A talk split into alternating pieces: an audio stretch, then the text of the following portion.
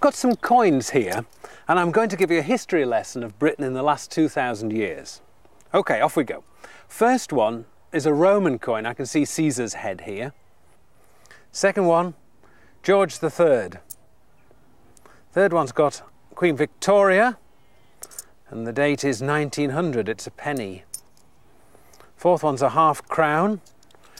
Comes from George V. Another half crown dated 1948. And last, a 10 pence coin, Queen Elizabeth's reign, 1990. So that's it then, that's the history of Britain in the last 2,000 years. Now you and I know that there's an awful lot missing there. There's nothing about Alfred and the cakes, there's nothing about the fire of London, there's nothing about the First and Second World War and so on.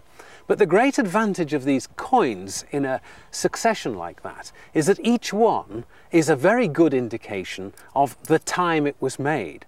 1948, for example. Very clear indication. Just because you've got some bits of the record, it doesn't mean you've got the complete record.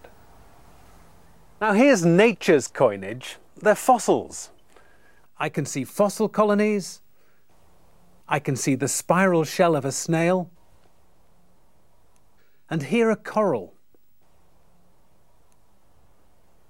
These collections of fossils, called assemblages, are important because they characterize rocks. Now, life on Earth has evolved, much as coinage evolves over time. So I can use these particular fossils taken together to tell me what age this rock is. The fossils represent Carboniferous times, so these limestones must be Carboniferous limestones.